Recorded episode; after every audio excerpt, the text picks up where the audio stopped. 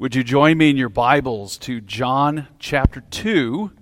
And we're going to read together verses 1 through 11. John 2, verses 1 through 11. The title of the series as we go through this gospel is Come and See. And it's because John, as the author, is inviting you to investigate Jesus. He says this at the end of his book that he wrote this so that you would believe. Now, this is for those of you who are new to Christianity, but it's also for those of you who are part of the Christian church to continue to believe and to grow in your faith. And so, as we go through this, John is inviting us to reacquaint ourselves with the person and the work of Jesus Christ on our behalf. And so, our children can join us on page 1141 and 1142 in their Follow Jesus Bible. So, let me read the text. Scripture says, On the third day there was a wedding at Cana in Galilee, and the mother of Jesus was there. Jesus also was invited to the wedding with his disciples, and when the wine ran out, the mother of Jesus said to him, They have no wine.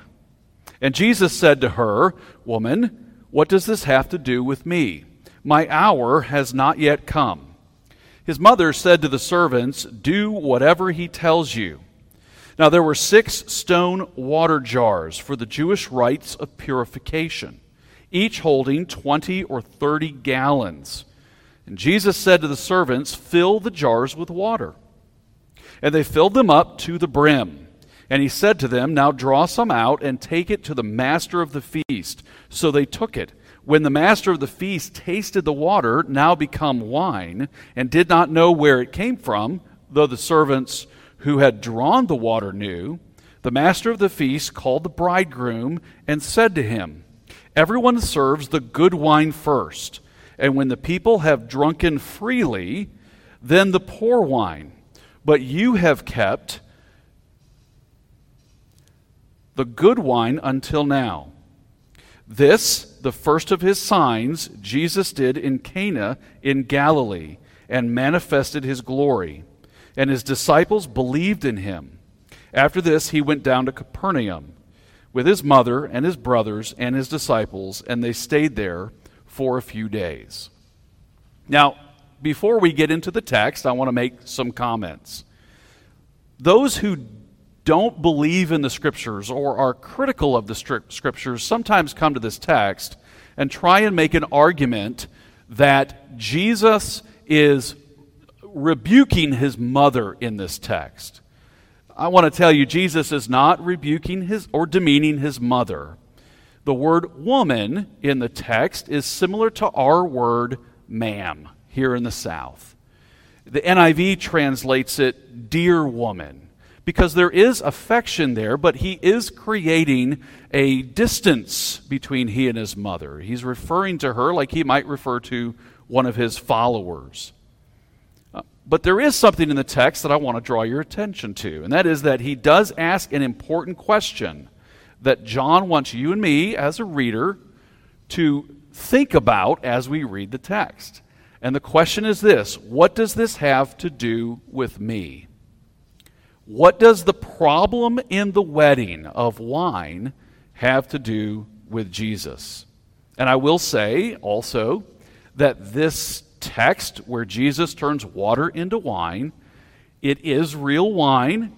It's not as strong in alcohol content as our wine today, but it is real wine. It's probably equal to what you and I have today in beer, that level of alcohol in the drink. And that's brought out by the master of the feast who recognizes that after, people have had a lot to drink, they're not able to discern between good and bad wine. And that's why we usually keep the bad wine for later. That's his argument. And so it's foolish for us to try and change what the text is clearly saying and what Jesus is doing in the text. But what does this wine issue have to do with Jesus? Well, John gives us a hint. He says it's the first of his signs. It's the first of his signs. Now, the word sign there is different than a miracle. A sign points to a reality. And I use this illustration in my blurb for the newsletter. If you're driving down the road and you see a speed limit sign, and you look at your speedometer, the speed limit might be 35 and your speedometer says 45. That sign is not a sign of a reality, it's a sign of the expectation. And that is not how Jesus or how John, the author in this text, uses that word. The word sign in this text might be like a sign that says bridge out ahead. The reality is that just ahead of you there is a bridge out, and the sign is telling you about a reality. And that's the kind of word that John uses here in the text. So, this is a sign, and we need to say what's the reality that the sign is telling us about. And it's in these words, My hour has not come. Not yet come, Jesus says. My hour has not yet come. And he's referring to a very specific point in time where something is going to occur that's going to be transformative to the creation. Second, notice the context. This is a wedding. Now, both of these words have biblical meaning. The first, the hour, uh, John, the author of the gospel, uses this a number of times, bringing out Jesus' comment about this hour within the narrative so that we will get the point that John, the author, is driving us to a destination. He's driving us to a reality. In John 8 20, no one arrests Jesus because his hour hasn't come. In John 13 1, uh, the Passover, Jesus recognizes, and John records that the hour has come. And then in Jesus' priestly prayer in John 17, what does he say to his Father? Father, the hour has come. This is right before his crucifixion. And so, this is what John is driving us to, and this is what Jesus means when he talks to his mother My hour hasn't come. And this is what the sign is pointing to. The sign is telling us that the hour is coming. Second is the idea of the wedding. Now, the wedding is a metaphor used throughout the scriptures, and it's a very important one. In Matthew chapter 25 and verse 1, Jesus uses the, the idea of a wedding to compare it to the kingdom of heaven. In Luke chapter 5 and verse 34, uh, it's another uh, wedding invitation and wedding presentation of the kingdom. And Jesus says the bridegroom and the guests can't fast when the bridegroom's there. Uh, and so he's pointing to the fact that he's the bridegroom, the bride is enjoying his presence, and so there's no fasting right now. In fact, it's a time of feasting. And then in John 3, when John the Baptist is talking about Jesus, and everyone's kind of wondering, John, the, you know, the, the one baptizing, why aren't you upset that Jesus is usurping or taking more of your disciples?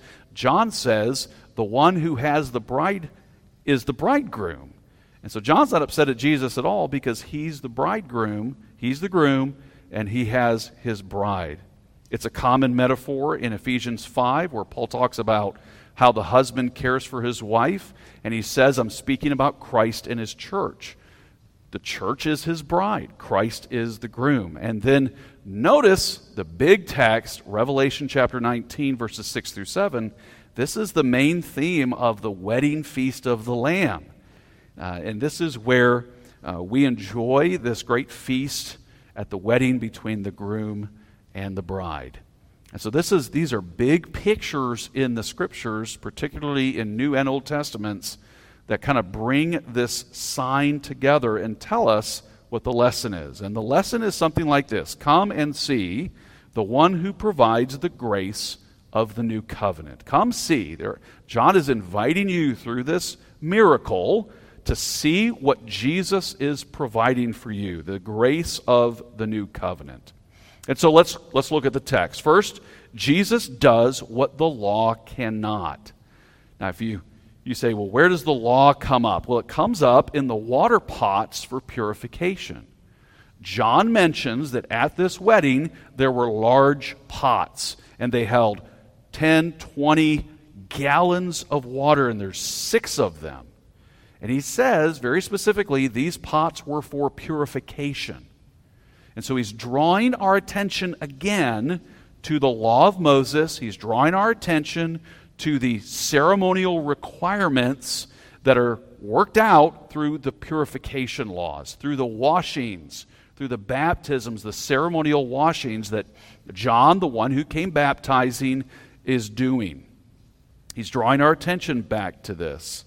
And so the 160 potential gallons of water here. And the idea is you need to be purified. The people needed these pots to be filled for purification. And again, he is bringing us back to his original statement of John the Baptist Behold, the Lamb of God who takes away the sin of the world. He's pointing us to that cleansing ministry of Jesus Christ. This is what the Apostle Paul says about the ministry of Christ in Romans chapter 8, verses 3 and 4. For God has done what the law, weakened by the flesh, could not do by sending his own Son in the likeness of sinful flesh and for sin. He condemned sin in the flesh in order that the righteous requirement of the law might be fulfilled in us, who walk not according to the flesh, but according to the Spirit get the gist of what Paul says because it's exactly what this sign is telling us about the ministry of Jesus. That the very laws that are required for us to have fellowship with God, these Jewish rites of ceremonial cleansing, Jesus is going to change. Secondly, Jesus provides abundant grace. Jesus abinds, uh, uh, provides in this text abundant wine, lots of it.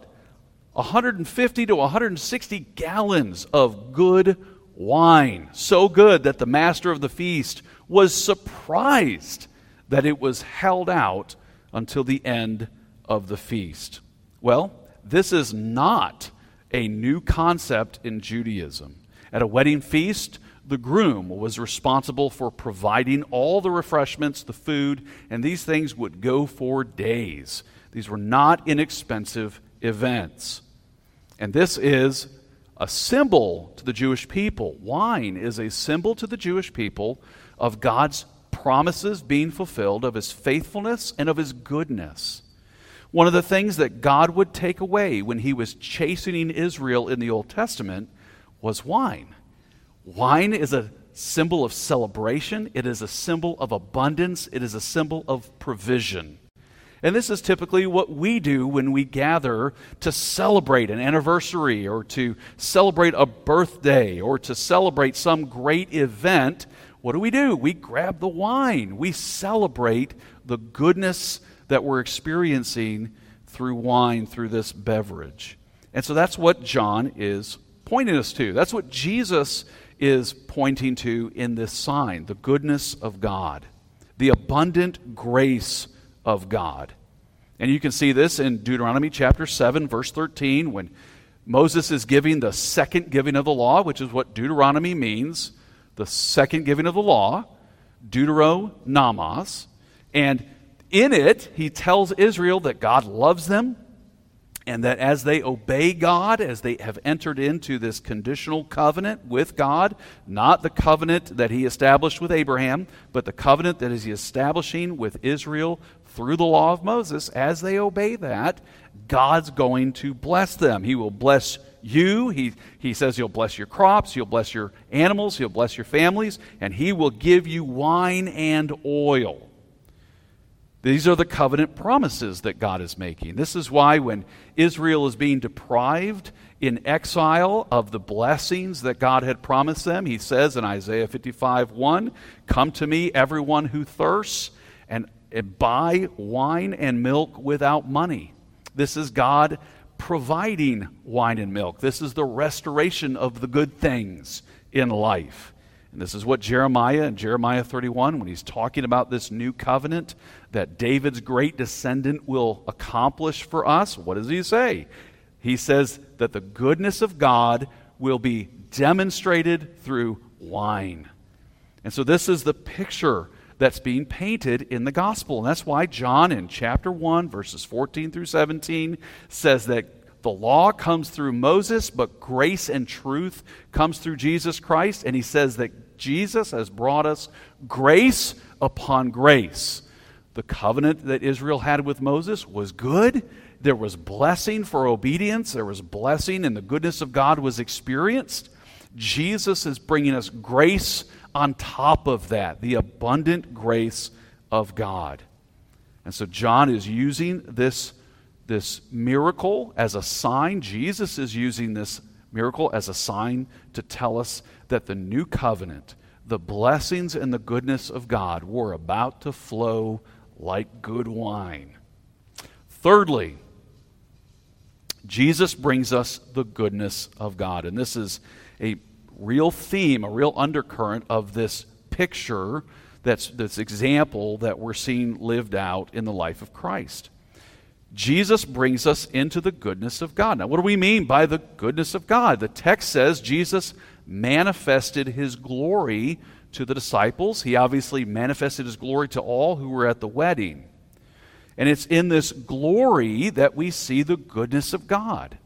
When you and I, as believers, t- talk about the glory of God, we tend to think of what Isaiah saw in Isaiah chapter uh, nine, uh, Isaiah chapter six, when he sees God resplendent on the throne, angels singing. We think of the glory, the majesty, the Shekinah shining of God. But that's not what the scripture reveals to us as the glory of God. When, uh, when John is talking about what Jesus is doing, uh, he has come in the flesh, and what is he doing? He is presenting to us the glory of God. We have seen his glory, glory as of the only begotten from the Father. How have we seen the goodness of God in the glory of God?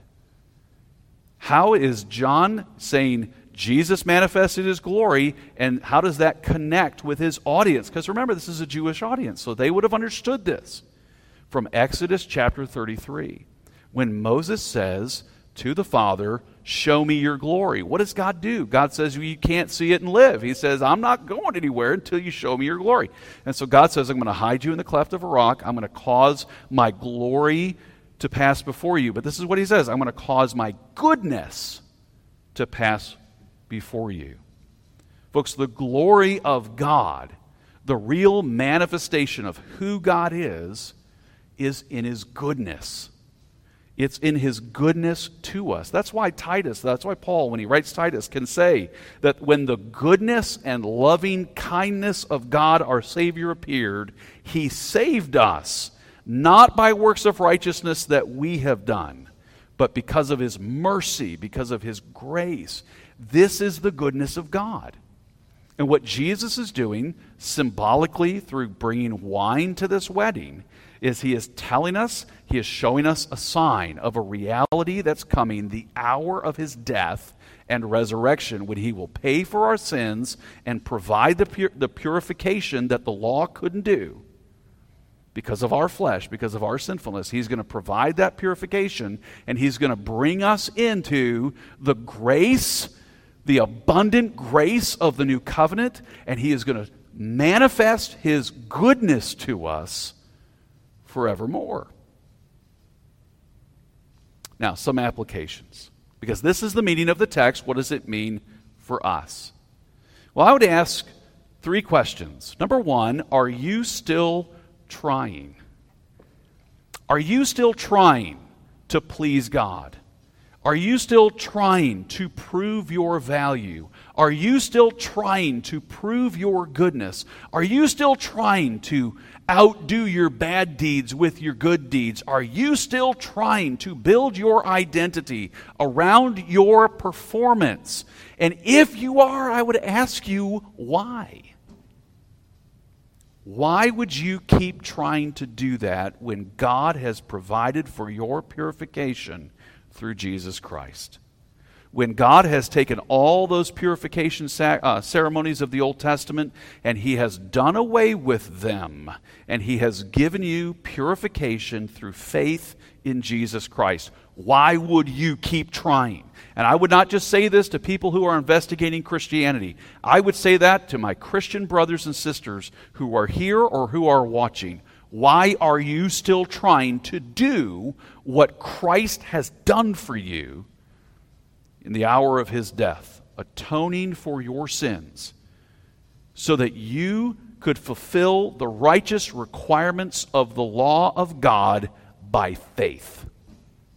And we all do this. We all work to prove our purification or to improve our purification, to prove our righteousness or to improve our righteousness and our standing with God. And I would ask you why? Why are you still trying? Secondly, are you living in the goodness of God? You might be exploring Christianity, and if you're interested in investigating Jesus, in coming and seeing Jesus, I would love to send you a life issues book and dialogue with you on Zoom or on the phone about what it means to investigate Him and what you're discovering as you investigate Jesus. But I would say to all my brothers and sisters in Christ, and I would say to all those who are investigating, the fundamental character of God is that He is good, He is merciful and gracious. Are you living in that goodness? Are you living in the no condemnation of the gospel, the no condemnation of those who are in Christ Jesus? Are you living in that union that you have with Christ, where Paul in Ephesians chapter 1 just lists all the good graces of God that come to us through Jesus. Are you living in that goodness? Is your heart freed from the condemnation, the guilt, and the shame that we carry? Are you living in the goodness of God? Or is your heart burdened, laden with guilt? Are you living in the goodness of God? When hard times come, can you still see the goodness of God in life? Are you living in the goodness of God and receiving and enjoying and relishing all the gifts that come to us because we have been united to Christ by faith? And then finally, are you extending that goodness to others? Are you extending the goodness of God? We have so many opportunities every day to glorify God to bring the glory of God into our world through goodness, through kindness, through being the hands and feet of Jesus, through our generosity and our ministry to our neighbors. Who have you ministered to lately? When you pull up to the to the McDonald's or wherever you go to eat, when you finally get to go out to eat and you're sitting at a table, are you gracious to your host? In these unusual times? Are you complimentary? Do you tip well? You say, What does this have to do with the good? This is all about the goodness of God. And how we live in this world as Christians, as followers of Jesus, should be a daily manifestation to our families, to our neighbors, and to everyone in our community a daily manifestation of the goodness of God. Folks, that's the message of this great miracle. It is a sign of a coming event where Jesus provides for our cleansing and does what the law cannot do. Where Jesus provides the abundant grace of God and brings us into the glory of God through his goodness. I hope you're living in the goodness of God. And I hope as a church family, we are sharing the goodness of God with each other and with our community. Let me pray for us. Father, thank you for this beautiful passage of Scripture and what it teaches us about Jesus Christ. Fill us with your Spirit so that we can minister the goodness that we have received to those around us. In Jesus' name, amen.